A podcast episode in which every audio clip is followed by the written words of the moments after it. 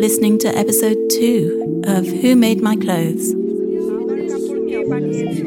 my clothes. An official Fashion Revolution podcast with me, Tamsin Blanchard. In the previous episode, we learned that when workers can speak out as one and demand justice, they can work to improve factory conditions and wages. But unionisation is challenging, and in the next episode, we'll be looking at some practical ways local, national, and international players can support change and bring about justice for garment workers globally. But for now, let's unpick what we really mean when we say garment workers labour in dangerous conditions for not enough money. Because the fashion industry is so complex and opaque, it hasn't been that easy to find answers. And that's what microfinance opportunities, in association with Fashion Revolution, are trying to do. Here's Carry Somers and Orsola de Castro of Fashion Revolution to tell us a bit more about their take on the project and why it's so important. Orsola is the creative director of Fashion Revolution, and for her, this project is all about building a human connection between the people who make clothes and the people who wear them. Very much it's been about understanding the life and the struggle often of the people that work along the whole of the fashion supply chain, which is incredibly complicated, and finding a way to present those lives to the citizens and consumers in such a way so as to create empathy without pity. The results of the weekly interviews with 540 garment workers are fascinating. You can see the big picture of how workers are treated differently and paid differently between the three countries through the graphs and statistics. Carry Somers is Fashion Revolution's Global Operations Director and co founder, and as you can hear, she's all about the numbers. But you can also understand the reality of working in the garment industry through the profiles of individual workers in each country, gaining a real insight into the financial challenges and other social challenges which they face every day.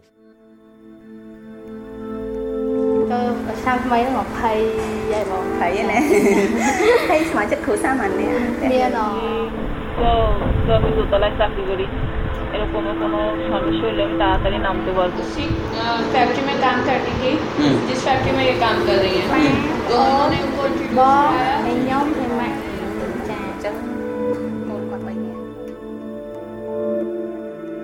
So, Guy Stuart and Eric Noggle are the lead researchers on this project. Now, the first thing Guy wants you to remember is this. When we are talking about the stresses that garment workers face, we have to keep in mind that not all garment workers are alike. Uh, they are not a homogenous group. Right, these women's day to day lives vary from place to place and from individual to individual. Throughout this podcast, we talk about India, but we're referring specifically to Bangalore. Worker conditions vary dramatically from one region to the next. But there's one thing all 540 women in the Garment Worker Diaries project have in common they're not paid enough. So, in Cambodia, that means the equivalent of $3 an hour. But it gets worse. In India, they're earning about $2.30 an hour, and in Bangladesh, they're earning a dollar and forty cents an hour. And that again is taking into account the fact that it's cheaper to live in those countries. So imagine yourself living on those amounts $2.30 an hour, $1.40 an hour in Manchester, London, Seattle, New York, Berlin, Tokyo. That's not really enough to survive on. So, how does this work? In order to make ends meet, one of the things that the women do is they work many hours per week. In uh, Bangladesh, that adds up to around 60 hours a week on average. So often they're working many more than that. 60 hours a week is six days a week, 10 hours a day. It's a little better in Bangalore, in India, where the average working week is 46 hours, and in Cambodia it's 48. But even then, it's a lot of hard work, and for very little money. How would you get by if you only earned two or three dollars an hour at your job? How would you pay rent? What sort of place would you live in? What sort of food could you afford to buy? What we see in Bangladesh is that by the end of the month, many of the women are buying things on credit in order to get through uh, to the end of the month you know, buying on credit on its own sometimes is just a convenience. Maybe you don't have cash on you or, or whatnot. But what we see in the Bangladesh data uh, is that women buy on credit more frequently the farther away they get from their last payday. Uh, and so you can see that they they get they can get their check they can go to the market they can afford goods but as that month rolls on it gets a lot harder um, to meet their expenses. So they start buying on credit more and more and more. Uh, they build up these tabs. And so by the time they get their next paycheck um, they have to go pay off the debt buy more food and then the process sort of starts again. That was eric chipping in there now, Eric and Guy have devised some research questions to understand how this cycle of food credit and debt affects these women's lives. Questions like you know in the past 12 months have you uh, have you had to cut back on your meals? Have you had to skip meals entirely? Do you go to bed hungry? Those sorts of things. And you know, in cambodia for instance you know, 53% of the respondents have reported um, being food insecure during the past 12 months. In bangladesh that number jumps to 60% um, in india where conditions are a little bit better that number is lower. It's it's 33% but that's still if you're talking about a third of the people in a sample can't sometimes can't afford enough to eat. I mean, that's a that's a pretty salient um, indicator of the sorts of stress that these these women are under, and they're really deft economic actors. I mean, they know what they're doing. They know that you know they need to minimize the amount of interest they have. That putting them, you know, taking out debt or buying on on credit puts them in a precarious position because they know they need to honor those debts. They want to be able to save. They want to be able to do those things. Um, but when they have to pay rent and make sure that their kids can eat, they're sort of forced into these more difficult positions. And so they teeter.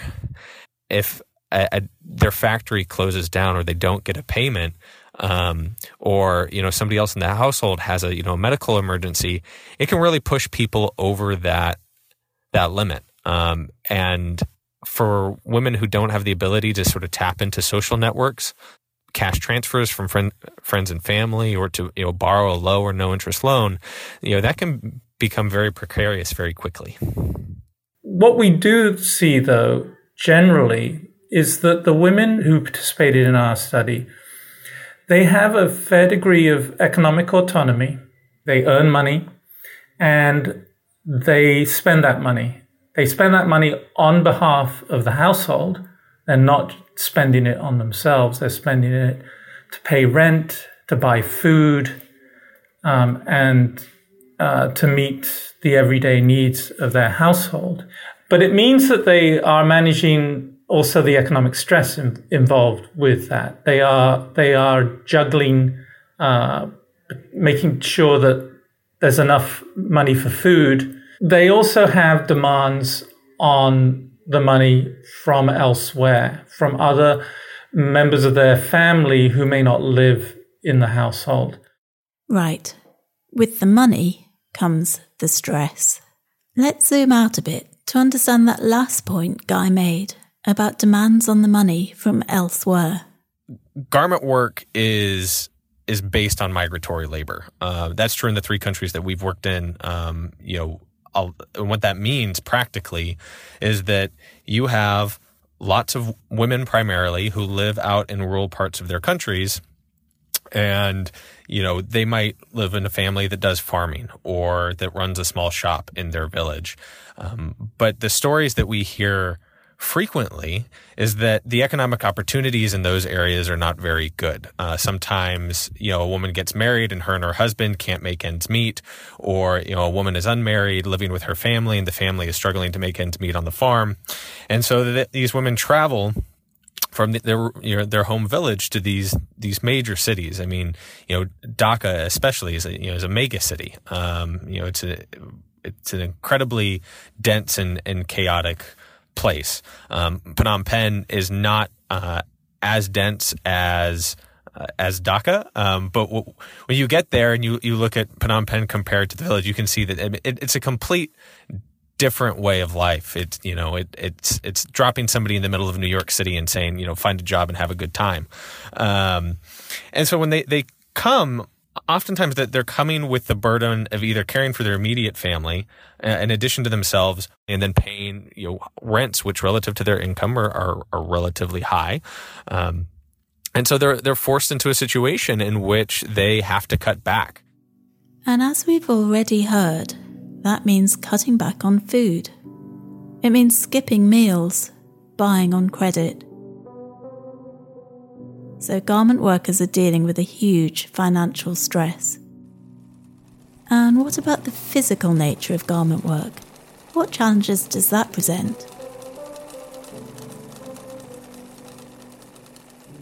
It's not like these factories are in, investing in like ergonomic chairs and sewing machines and things. So they're, they're you know sort of contorted over the sewing machine for a long time, and they're getting chronic pain as a result of that. And uh, I remember talking with one woman in India, and you know she she was telling me about how her lower back hurt and you know how her arms hurt and her shoulders hurt um, from working in these conditions over and over again and you know part of uh, sort of one of the side effects of working as, as much as they do is that if someone is having pain, um, they or they're having some other kind of medical issue, they can't get leave from the factory to go deal with it. Um, so, like 67% of women in India say that getting leave from their factory to go deal with any kind of medical issue is a really big problem. Uh, so these women are sort of forced to go find care where they can. They don't have insurance. Obviously, you know, we've, we've established that they're sort of living on the edge. So I asked her, I'm like, what are you, what are you doing about this pain? And she said, well, I went to the doctor. And it's like, okay, what did the, what did the doctor say? It's like, well, he gave me this cream and these pills. So I asked if she would be willing to show me the cream and the pills. And basically, what this doctor had had given her is uh, the the local equivalent of of Bengay and Tylenol. Um, so she's going to have to put this stuff on, go back to work, and and there's there's nothing that is being done that's going to help her alleviate this condition. Uh, and this is a woman who planned to work in the garment sector for for years to come. And so this is just going to become a sort of a factor of her life. It's not like these women have insurance and can go see a physical therapist and get this worked out or go get a standing desk. I mean, those options just don't exist. Chronic pain is a big problem for garment workers in every country. In addition to the pain, garment workers in Bangladesh often work in situations that would lend themselves to a major factory disaster. Imagine going to work. You would like to think that when you went into your work building, you would always feel safe. Well, only 44% of our Bangladeshi respondents said that that was the case. Fires are a real concern.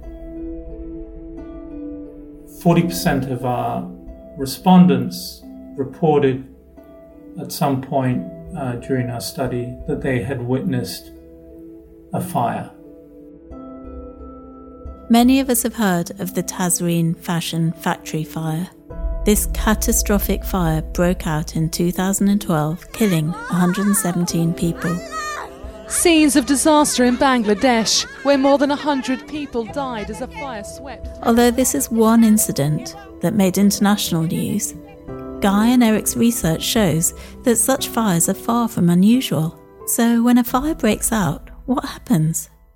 They don't have, you know, automatic fire systems. So somebody has to go run and ring a bell to let everybody in the factory know that there's there's fire happening and they got to run with the buckets to try to put the fire out. And if they don't, you know, emergency exits aren't in great shape. A lot of these buildings have structural flaws, and you know that's how you end up with situations like the Tazreen factory fire. So some of these stories that we hear in the news about working conditions, you know, seem very far afield, but these women are experiencing um, the the circumstances to lead that lead to those big events every single day. In Bangalore, factories tend not to have these structural and safety issues. But that doesn't mean workers aren't facing hardships. Where the Indian women report trouble is in terms of experiencing verbal abuse. Over 80% of the Indian respondents uh, reported verbal abuse. Supervisors uh, yelling at the, these employees, these women the the insults can can range. I mean, I will you know sort of self edit for public consumption, but you know, you have women being told that they're working like you know that they're like dogs and that they're not going to have a future if they don't work faster. They're they're constantly getting pressure. You know, um, they're they're yelled at if they go too slow. They're yelled at if they're late. And like I said, this is really common in India. We see it in Cambodia and Bangladesh as well. We have women who've had things thrown at them or or have been hit um, in the factories. Life at work for many garment workers sounds like hell. But what about when they come home? What challenges are they facing once the working day's over? They go home they don't have a lot of time. They are uh, having to manage their money very carefully. If it's during the rainy season, they'll have to do with, uh, deal with leaky roofs. They have children to look after. They have to worry about the extent to which their children are getting an adequate uh, education. And so all of this creates a situation that where they are managing, but they are managing under duress. And just like, you know, sort of anybody in the US or Europe, when you're faced with sort of limited time, um, a difficult workplace, and you know, limited, you know, sort of financial flexibility, um, you worry. And and so these these women worry about a lot of things. They worry about um, whether they can keep their kids fed or you know keep their kids healthy. And how did gendered cultural expectations come into all of this? In the last episode, we heard how women were doubly burdened. So, what does that actually mean? There's sort of these cultural elements about you know how much bargaining power they have within the household you know they work you know 50 hours a week and they're responsible for all the chores I've been in interviews where, you know, conversations with garment workers where both the garment worker and the husband is present. And I'll just ask outright, you know, like, you know, does your husband help with any of the chores? She says, no. It's like, I, I have to do it all. There really is a huge amount of stress on these garment workers from all aspects of their lives. You know, that doesn't include all the one-off stories we've heard about kids who have broken, you know, their legs. And so mom has to go leave the factory to try to get them to the doctor, but has to pay, you know, extra money because, you know, the state health insurance is useless and, and things like that. I mean, our, our data is full of those, you know, and I, I think it's a great testament to these, these women that they, that they, you know, push, push through this stuff. Garment workers are financially unstable they work in dangerous conditions. They experience abuse at work. So, why do they do it? They're sort of at this weird crux where, uh, in terms of the economic opportunities that are available to uh, a woman that doesn't have a lot of formal education, especially in patriarchal societies, um, garment work is is comparatively good from a economic perspective. Um, we've talked to a lot of women. Um, you know, asked this question explicitly about if you didn't do garment work, what else would you do? Um, and a lot of them are like, sort of the reaction is, I don't, I don't know. I mean, there's nothing that I could do that would pay me more that I'm getting paid now. Um, so they could go you know they could go farm they could go try to start their own own shop they could try to go do these things. We've had some women who've tried to go start their own little shops and have ended up returning to garment work because you know that's that's a hard life too. And so the women who are in this position and who have in these positions and have been there for a long time have made uh, made a trade-off um, that they are you know going to work in garment work because it's the best economic opportunity even if it's not um, the best opportunity in terms of you know their ability to spend time with their kids and things you know things like that. Now on the other side of that is that you you it is sort of a a dead end in the sense that you know they're not there's not tons of upward mobility. And that's seen in the stories of some of the women that have been profiled in the Garment Worker Diaries project. Take Usha, for example. She works in an Indian garment factory in Bangalore, and her supervisors consider her one of the most experienced workers in the factory. But they've also told her repeatedly that a woman such as her, with so little education, cannot hope to be promoted, despite her high quality work. So she continues to labour over a sewing machine each day. She has no prospects for advancement. She must fund her children's education if they are not to face the same dearth of prospects as she does. Usha is, you know, doesn't have a lot of formal education, um, but values education highly. I mean, she's a, a really smart woman, great to talk to. Um, and she wanted to advance. Um, and part of the reason why she wanted to advance is that she wanted to set an example for her daughters. I mean, she talked frequently about wanting to be able to send them to school and then, you know, for them to be able to watch her work and show that hard work pays off and sort of that sort of traditional story. And was just frequently denied every single time because she didn't have enough education.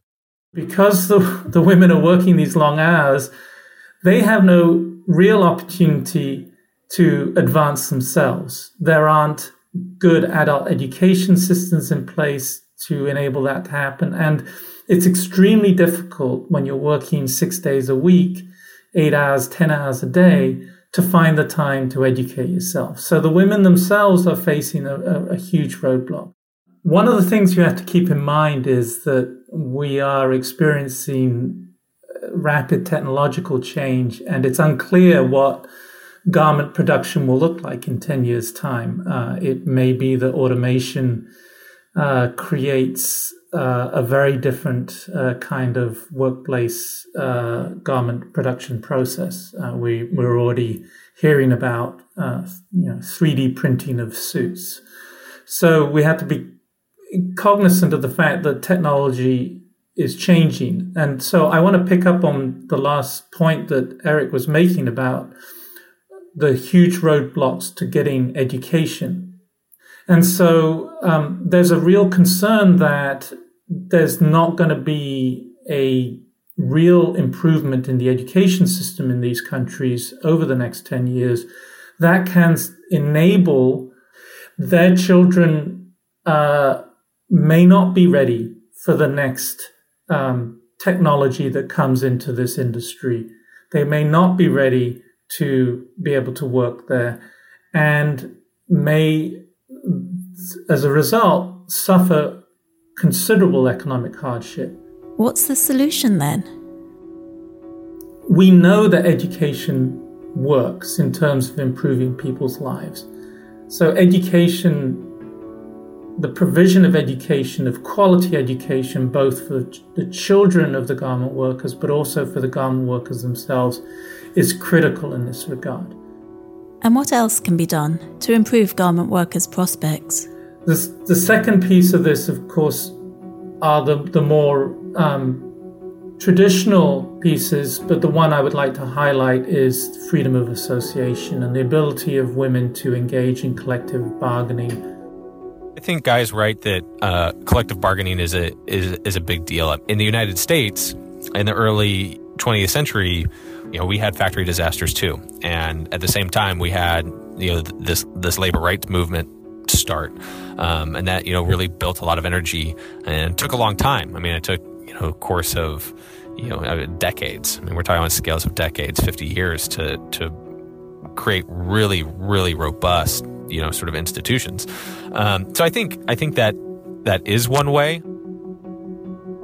They can actually, through their unions, through their associations, demand uh, the time and the infrastructure to get themselves educated so that they can be prepared for what's coming down the road. There are many, many things that could be done in this sector, but if I was to choose two, it would be around ensuring quality education for children and adults and ensuring freedom of association so that garment workers can bargain collectively and effectively uh, to improve their lives.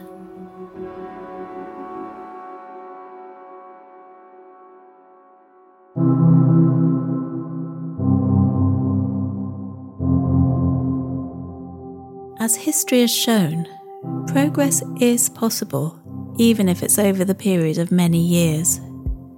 But as Guy and Eric have alluded to, there's no silver bullet solution, and there's a wealth of ideas and suggestions for how to push for justice for garment workers around the world.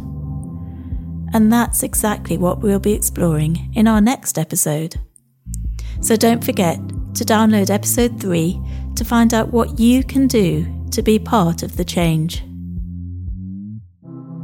Please subscribe to the Fashion Revolution podcast channel on ACAST, iTunes, or wherever you get your podcasts. And please give this podcast a good rating and review it if you can, because it'll help others find us. Follow this podcast series on social media using hashtag worker diaries or find us at fash underscore rev on Twitter and Instagram, or at facebook.com forward slash fashionrevolution.org.